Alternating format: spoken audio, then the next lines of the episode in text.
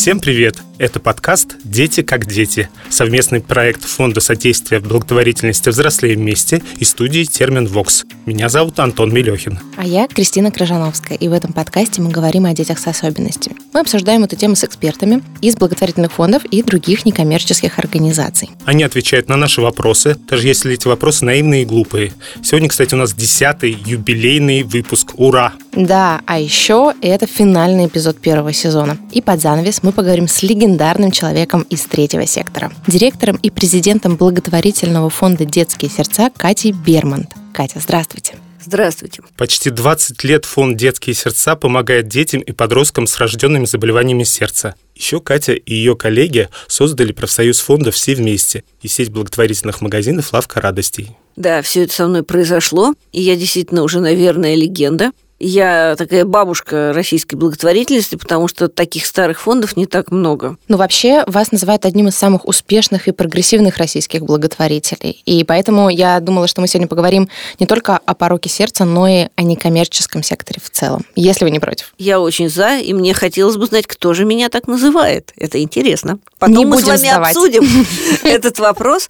Мы вас так называем, мы, по крайней мере. Ура! Наша благотворительность началась как и наша демократия, с развалом Советского Союза. В Советском Союзе благотворительности не было, потому что патерналистское государство считало, что оно решает эти вопросы само. И решало оно их, ну, вот как умело. Например, э, у нас не было инвалидов, потому что инвалиды были попрятаны куда-нибудь.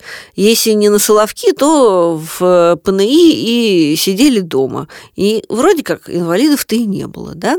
У нас не было бездомных, потому что их тоже высылали за 101 километр. У нас не было никаких проблем. Ну и, наверное, порока сердца тоже не было. А можем мы начать как раз э, нашу беседу с такой минутки просвещения? Что такое порок сердца? Порог сердца – это одно из самых распространенных врожденных заболеваний. Сейчас это все диагностируется еще в утробе, и, в общем, можно быть готовым к тому, что ребенок родится с какими-то неправильностями и подготовиться. Это удобно. Порог сердца – это механическая такая поломка. Это либо отсутствие нужной дырочки в сердце, либо лишняя дырочка в сердце. И, как правило, это чинится очень просто. Мгм. Сердце – насос, это механика. Его латают, и вообще все прекрасно. В этом смысле э, наука движется очень быстро. Например, сейчас мы всячески пытаемся поддерживать такой э, метод э, лечения безоперационный, то есть когда не делают операцию, не разрезают вскрытие не грудину, не разрезают сердце, не лезут туда внутрь всякими железяками, а просто по сосудам зонд подводит такую маленькую пружиночку, которая вставляется в дырочку, потом обрастает собственной тканью, и человек здоров на следующий день. Наша программа, которая финансирует такого рода операции, так и называется «Здоров на следующий день». Наверное, я сейчас задам глупый вопрос, но если это так просто, почему это так сложно делается в реальности, почему есть очереди и почему это так дорого? Это не очень дорого. Это прям-таки, ну, совсем не очень дорого. Это не очень сложно. Большинство пороков, э, если они вовремя прооперированы и не перешли в какую-то неприятную стадию, вообще ребенок больше никогда в жизни не вспомнит о том, что такая штука с ним была. Так много запросов, потому что это действительно очень распространенный порог. Ну, прямо очень. Государство, как правило, сейчас когда мы начинали, картина была совершенно другая, но сейчас государство прямо почти справляется со всеми этими вещами с помощью ОМС. Мгм. Мы сейчас закрываем такие сложные случаи, например, когда порог сердца отягощен еще какими-нибудь синдромами. Например, синдром Дауна, хотя это не, не считается заболеванием, он, как правило, сопровождается пороком сердца. То есть, если ребенок рождается по синдрому Дауна, то, как правило, сперва его оперируют по сердцу, а потом у него, например, начинается э, проблема с онкологией. А Это- порог сердца, он все-таки один или это несколько разных? О, э, это бывает невероятное количество. И они иногда сочетаются, их может быть несколько. Вот тогда это уже сложные случаи. Но бывают очень простые. То есть вот сложный случай это когда оперируют и раз, и два, и с какой-то Да, периодичностью. есть, есть пороки, которые нельзя прооперировать в один этап. То есть сначала делают корректирующую операцию, которая позволяет дожить до основной, которая поменяет э, уже все жизни. анатомию сердца сделает настоящей, такой, как она должна была быть. Фонд «Детские сердца» занимается сложными случаями, когда, например, ребенка нужно отправить за границу. Фонды вообще очень редко отправляют детей за границу, потому что лечение за границей э, влечет за собой массу сложностей для семей. Во-первых, это всегда в разы дороже. Во-вторых, за границей надо где-то жить, это деньги. Нужно туда доехать, это деньги. Потом ребенок оказывается привязан к э, лечебному учреждению, которое его первый раз прооперировало. То есть реабилитация должна происходить там? Не реабилитация, а все повторные осмотры, проверки, вот это все. Поэтому за границу мы посылаем только в том случае, когда консилиум врачей уже точно говорит, что ну лучше бы туда. То есть тут не получится, тут надо не ехать. получится, а туда лучше бы. И это очень редкие случаи. Ну и, конечно, государство никакую заграницу не оплачивает. Нет, бывает такое, что оплачивает, безусловно. Но оплата государством высокотехнологичной помощи – это сложная штука. Там есть определенный цикл этих решений. Там нужно э, ждать этой очереди. То есть не всегда это возможно, а когда нужно срочно, это невозможно. Все приличные фонды всегда предупреждают своих благополучателей о сложностях заграничного лечения. Не потому, что мы экономим деньги. Если человеку показано заграничное лечение, то, естественно, это туда. Просто мы экономим их дальнейший ресурс семья из Благовещенска не налетается в Берлин э, каждый раз на любую проверку. Помимо вот этих сложных операций, которые нужно делать за границей, мы еще оплачиваем э, все, что вшивается в сердце, все эти оклюдеры, э, заплаточки, вот это все. Мы оплачиваем тех детей, которые не имеют полиса страхового, то есть это дети гастарбайтеров, и мы помогаем в таких высокотехнологичных случаях, вот как безоперационные такие неинвазивные вмешательства. Мы закрываем такой вот сегмент. А Когда правильно, мы начинали, все было совершенно по-другому. а правильно я понимаю, что вот заплаточку поставили, а, Да. а потом ее менять не надо? Нет, всё- всё Она хорошо, да? становится частью организма.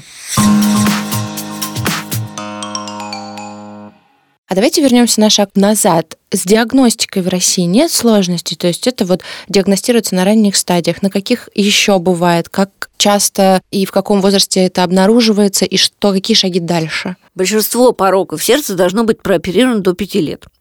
А лучше раньше. Но в каждом конкретном случае это, естественно, решает врач. С диагностикой в России стабильно плохо, но лучшеет. Плохо почему? Потому что вся медицина лучшая сконцентрирована в нескольких крупных городах. Это что, Москва, Москва, Санкт-Петербург?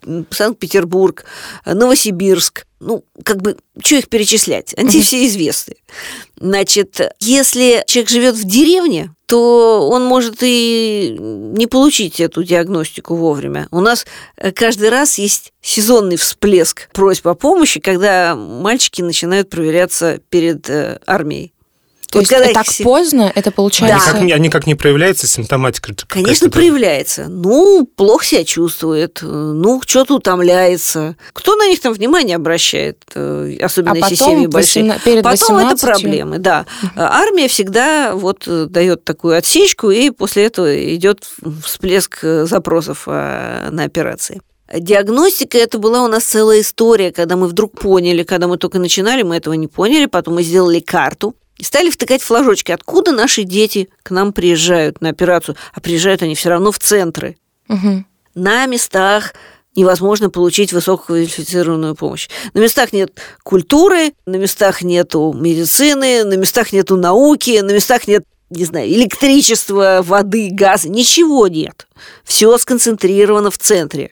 Поэтому все едут сюда. И вот мы вдруг, посмотрев на карту, поняли, что вот здесь вот у нас, где Сибирь, да, тут вот есть э, Ново- Новосибирск, Томск, тут есть дети, так, вот, вот тут вот Москва, да, Самара, а что, в остальных местах они не болеют?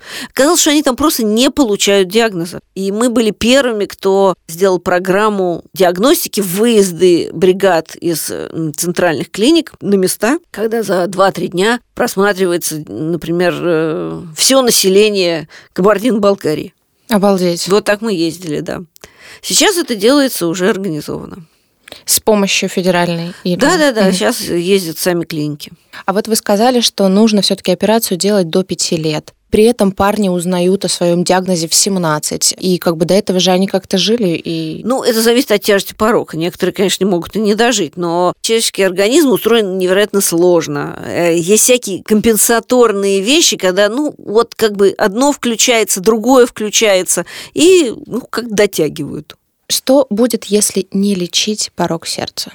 если не оперировать? Ну, ничего хорошего не будет. При легких пороках можно, наверное, дожить до старости будучи слабым, чувствуя одышку, высокую утомляемость. Э, плохо учится человек, потому что кислород не поступает в кровь. Но при тяжелых, конечно, это инвалидизация и, в общем, гибель, конечно же процесс сбора денег в фандрайзинг – это сложная штука. Я бы, например, вот не смог этим заниматься. Я не знала, вы... что это сложная штука. Я просто, просто начала. надо было. Я просто начала. И у вас получилось. И у меня получилось. Начинают все примерно одинаково. Сначала это друзья, знакомые, родственники, одноклассники, ребята, с которыми ходил в детский сад, с которыми ходил в институт, сослуживцы. Круги расширяются. Во втором круге начинают э, возникать миллионеры. Третьем там еще что-нибудь. Таким образом, вдруг собирается сумма. Сейчас, конечно, я уже делаю не так, но сначала я просто бегала по Москве, высунув язык, с криками «help», и на первых трех, четырех, пятерых детей деньги собрались вот именно таким образом. Мы уже затронули немножечко эту тему, но все-таки почему государство не может прооперировать всех детей? Существует система квотирования. Например, на условную административную единицу выделяется 100 квот. Значит, 101 становится в очередь на следующий год. В случае порока сердца иногда это бывает критично, потому что он может развиваться стремительно. И в этом случае помогают благотворительные фонды. И на самом деле государство государство, оно неправильно распределяет свои ресурсы. Это мое э, личное частное мнение. У нас слишком много идет денег на оборону и слишком мало идет на медицину и образование. Медицина должна быть на первом месте там образование на втором, а какая-нибудь там оборона и Росгвардия, и полиция, и все прочее, пусть они будут по остаточному принципу. Что осталось, там им бы поделить. А со временем это улучшается ситуация? Вот у вас хорошая, наверное, статистика уже там 20 лет. Конечно же, потому что просто все приводится немножко в порядок. Медицина все равно не получает тех средств, которые она должна получать для того, чтобы в стране человек получил помощь в тот момент, когда ему нужно, и там, где нужно. Чтобы он не уезжал от дома на тысячи километров для того, чтобы сделать, в общем, банальную операцию. У нас такая центростремительная страна. Все завязано на один город – Москву. И это очень неправильно, потому что люди не должны ехать так далеко, чтобы сделать банальную операцию. Ну, вот надо ездить со сложными случаями к светилам профессорам. А банальные вещи надо делать у себя дома, в областных центрах хотя бы. А как можно повлиять а, системообразующе на это все? Это нужно сесть и подумать, каким образом все ресурсы размазать по всей стране. Потому что одно освещение и иллюминация плиточка, все эти красоты, это очень хорошо, что оборудованы велодорожки. Это чудесно, что Москва становится внешне обманчиво похожа на европейский город. Но все это делается за счет жизней людей в регионах. Я предлагаю поговорить тогда, раз уж мы затронули Москву, про культуру благотворительности есть ли она в России, в частности в Москве? Кто эти люди? Это единицы или все-таки у нас уже появляется какая-то культура? Ну, в общем, все есть в Москве. И началось в Москве, и существует в Москве. В регионах есть, конечно, есть благотворительные фонды в регионах, но их очень мало. По сравнению с Москвой их мало. Но все, что работают в Москве, работают на всю страну, естественно. В Москве есть абсолютно настоящие фонды, то есть работающие по высоким стандартам. Про регионы я знаю мало. Оттуда вообще ничего не доносится. А когда мы э, на каких-то конференциях, например, или наших каких-то общих встречах сталкиваемся с фондами из регионов, они обиженно э, смотрят на нас и говорят, ну, у вас же Москва, а мы-то где? И да, действительно, они в очень тяжелом положении, потому что все деньги в Москве, все знания в Москве. Фонд содействия благотворительности «Взрослые вместе», который представляю, как раз собирал статистику, и 50% э, денег, которые собираются для детей с ограниченными возможностями здоровья, собираются десятью, кажется, основными, ну, Фондами. как бы десятью да. лидерами. Да, да, да. Даже в Москве существует огромный разрыв. Есть пятерка крупных фондов, с которыми все остальные сравниться уже не могут. Потом есть еще под ними 10 средних, да, а дальше идет огромное количество маленьких фондиков, состоящих из двух-трех человек, которые делают огромное дело, но у которых очень маленький КПД. Не потому, что они плохо работают, а просто потому что тот тонкий водоносный слой, золотоносный, слой людей, которые участвуют в благотворительности деньгами, это статистическая погрешность. Почему? Это та самая, тот самый средний класс, которого у нас не существует. Он не смог возникнуть, не успел, и сейчас его нет. Это образованные люди в больших городах, сейчас я скажу страшное слово, женщины. Па-ба-ба-ба. Женщины участвуют в благотворительности, маленькими суммами. И, а, и кажется, они в том числе в основном заправляют большинством фондов. 90% э, благотворительных фондов созданы женщинами. Вот да. это интересно. Почему? Материнское что это в нас такое? Знаете, до того, как я стала директором благотворительного фонда, я никогда в жизни не задумывалась о том, что люди делятся на мужчин и женщин. Меня этот вопрос не волновал. Оказалось, что, например, как только семья получает диагноз, то тут же минус папа. Папа идет начинать свою новую счастливую жизнь с чистого листа, а мама остается с ребенком-инвалидом, тянуть его и биться насмерть. Одна. И только тогда что-то, какие-то мысли у меня по поводу мужчин и женщин появились. Не то, что мужчины плохие, нет они другие. Это очень интересно. Давайте все-таки вернемся к нашим жертвователям. Как до них достучаться-то? Если мы говорим про не сформировавшийся средний класс, то как будто бы уже и нельзя попросить 100 рублей. Можно. Как же богатые люди? Действительно, они разве не должны И богатые больше... люди, да. Значит, во-первых, никто никому ничего не должен.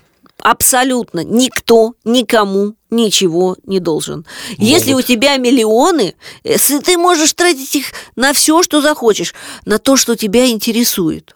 Если ты человек э, с не сильно развитой душой, то ты начинаешь коллекционировать там яхты, лошадей, ну, что-нибудь такое красивенькое, да. Если ты человек интересный, такой духовно развитый, то ты, например, делаешь фонд «Династия», да? А если ты э, сердоболен, то да, ты начинаешь помогать как благотворитель. Но опять же, никто никому ничего не должен. Это важный принцип. Мы не должны смотреть э, там на какого-нибудь олигарха и говорить, не даешь деньги бедным. Но Почему это... он, собственно, должен? Никому ничего не должен. Все, абсолютно все, должны думать о душе. Не в христианском смысле слова, а о своих, как бы сказать, экологических внутренних эм, законах. Когда ты помогаешь, тебе лучше становится совершенно очевидно. Не, не карма, не то, что там тебе потом как-то это воздастся. Ты просто чувствуешь себя хорошим человеком.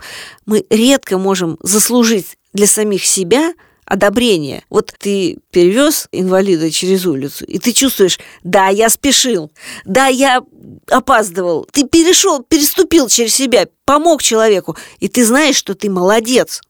Вы понимаете, важно сказать самому себе, ай да Пушкин, ай да сукин сын. И это дорогого стоит. А люди, которые дают деньги на благотворительность, это люди с развитой душой. Это вот этот тонкий слой образованных людей в больших городах. Все, что ниже, сегодня утром по радио я слышала, что у нас что-то около 60% населения, живущих за э, чертой. чертой бедности. Так вот, им не до этого. Их все устремления в другую сторону направлены. Они даже не думают о том, чтобы заниматься благотворительностью, и благотворительностью считают скорее милостыню на паперти, да? А те, что выше этого слоя, вот этого тоненького, среднего, несуществующего класса, они тоже занимаются какой-то социальной деятельностью. Почти у каждого богатого человека есть фонд. Но чем занимаются эти фонды? Очень разными вещами. Культура, это почетно, там спорт, э, большой театр, современник. Это все нужно. Но, Но совершенно не все занимаются структурными такими вспомогательными для людей вещами. Все будет. Надо опять только же, дожить. Опять же, со временем этот слой стал больше, стало проще поднимать деньги. Нет, не стало проще, конечно, нет. Во-первых, когда мы начинали, фондов было мало. ну, может быть, 10. Сейчас конкуренция выросла. Да, фондов стало много, и это хорошо с одной стороны. Но с другой стороны, запрос сейчас идет отовсюду. Мало того, возникли хищнические фонды, жульнические фонды, мошеннические фонды. Вот это не через запятую, это три разных вида фондов. Хищники, предположим, отправляют всех детей лечиться за границу. Нужно им это по показаниям или не нужно. Они это делают для того, чтобы собрать большую сумму денег. С большой суммы денег они получают большие деньги лично для себя. Процент. На, да, на свое развитие. Фонд имеет право тратить до 20% на административные расходы. Без этого невозможно существовать зарплаты, аренда здания, там здания, комнатки и все такое. Это хищнические фонды, которые как бы на этом живут. Жульнические, понятно, это фонды, созданные с целью обмануть. Например, они даже зарегистрированы в Минюсте. Отчет Минюст никому ничего не показывает. Но они там вешают себе на сайте 10 э, портретов детей с ДЦП. ДЦП вылечить нельзя, поэтому можно сколько угодно эти портреты не обновлять. Мамы, получающие 5 тысяч рублей в месяц, счастливы до невозможности, потому что жить с ребенком с ДЦП – это очень дорого и очень тяжело. А все остальные деньги идут куда-то, неизвестно куда. А мошеннические – это вот однодневки всякие, которые не регистрируются в Минюсте, а просто вешают объявление о том, что мы фонд, и какие-то деньги собирают, исчезают, еще раз регистрируются где-нибудь. Я с, очередной, я с очередной глупостью. То есть это не 90-е, это прямо здесь и это сейчас. Это сейчас происходит. возникло, именно сейчас, когда пришли деньги в сектор. Мы стали действительно э, собирать крупные суммы денег. Наш фонд собрал миллиард. Ничего себе. Миллиард. Кажется, это очень много. Но это за 18 лет работы, ребята. А «Подари жизнь» такую сумму собирает э, за год. Но это самый крупный, самый лучший, прекрасный фонд э, у нас в стране. Наш флагман, мы на него равняемся. Какие самые знаковые события произошли в третьем секторе вот за последние годы?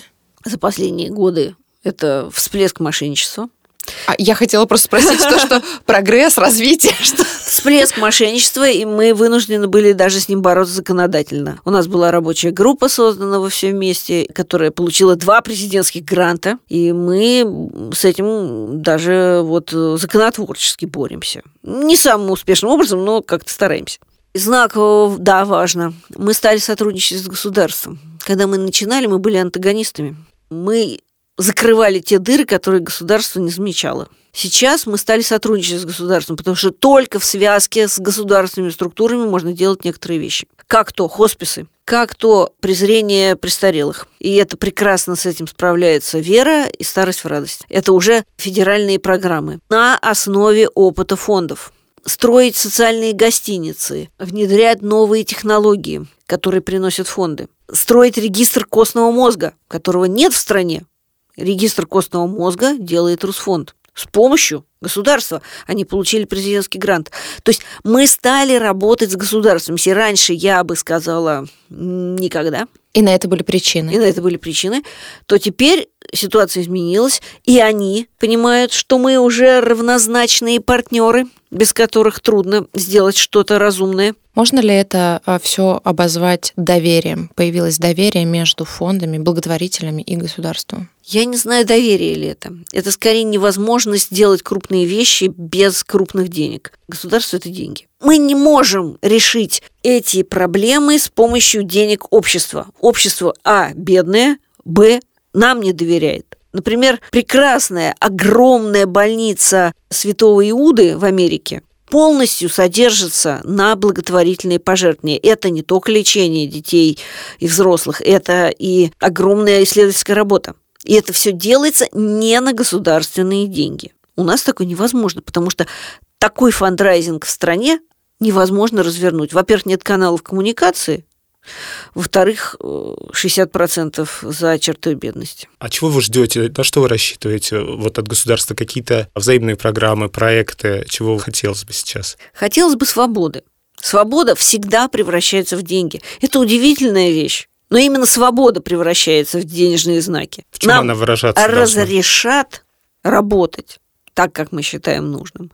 Не Вам будут не называть нас, например, иностранными агентами, э, нежелательными организациями, еще прочими всякими штуками. Государство монополист в плане вещания, в плане коммуникации с народом. Именно государство покрывает всю страну своим, как бы сказать, голосом. Если оно будет говорить, ребята отличные, прекрасно работают, на земле они видят то, что не видят чиновники, Поэтому мы доверяем им, делегируем им, мы даем им делать то, что не можем сделать сами, потому что нам с высоты нашего динозавренного роста не видно. А вот мелкие там эти земноводные, вот они тут рядом с вами бегают и все видят и знают, как надо. Потому что у них есть опыт, у них есть экспертиза и так далее. Но вот этой вот высочайшей улыбки, которая озарила бы нашу деятельность, ее нет. Но вы на нее рассчитываете. Может быть, когда-нибудь кто-нибудь улыбнется. Мы ждем.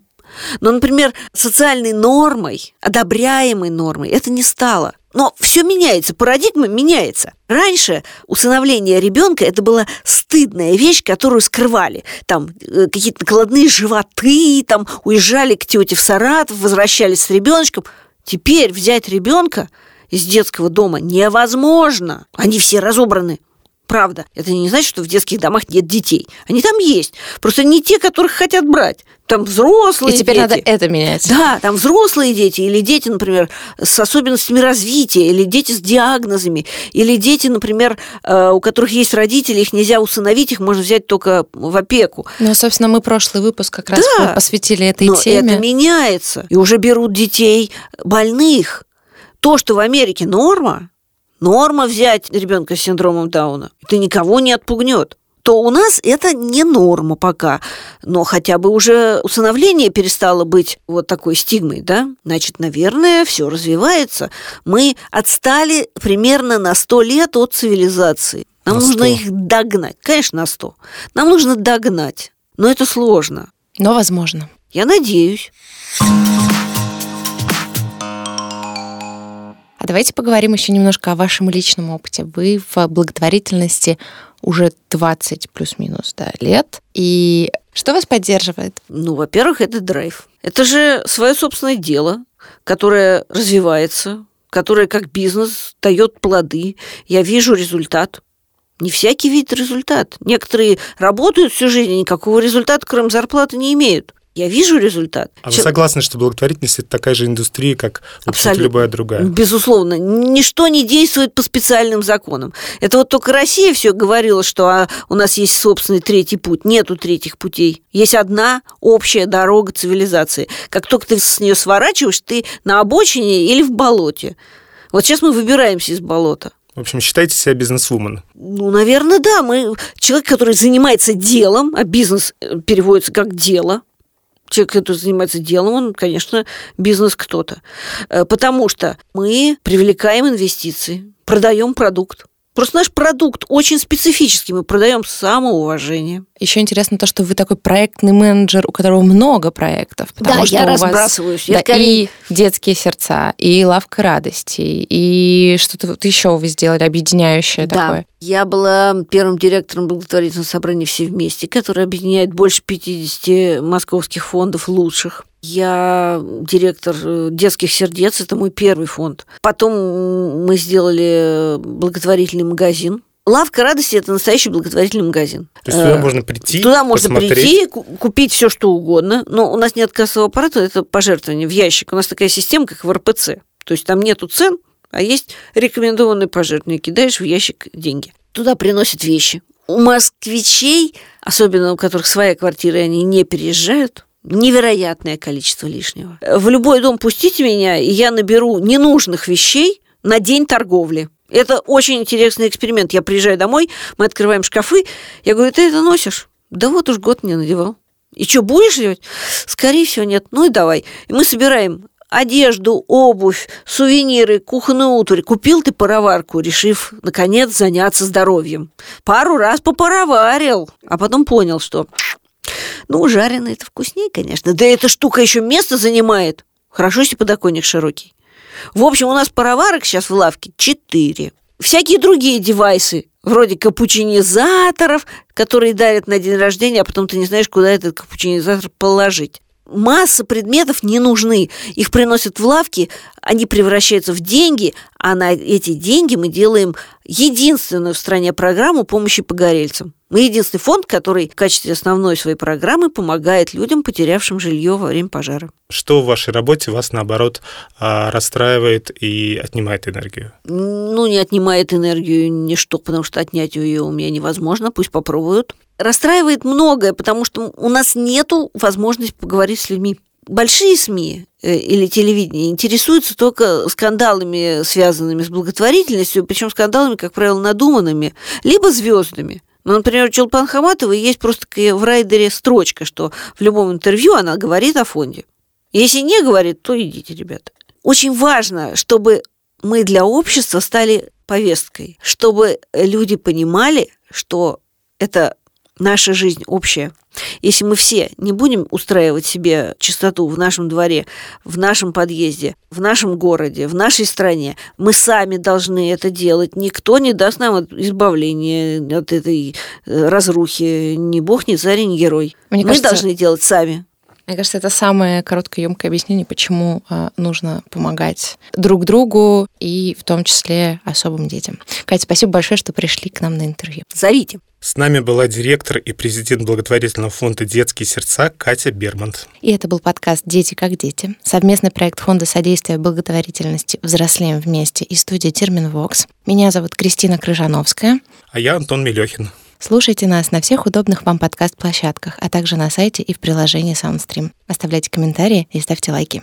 И это был последний выпуск сезона. Спасибо, что были с нами. Услышимся. Пока-пока. Над подкастом работали автор и ведущий Антон Мелехин, продюсер и ведущая Кристина Крыжановская, звукорежиссер Анастасия Мазуренко, редактор Мария Погребняк. Thank you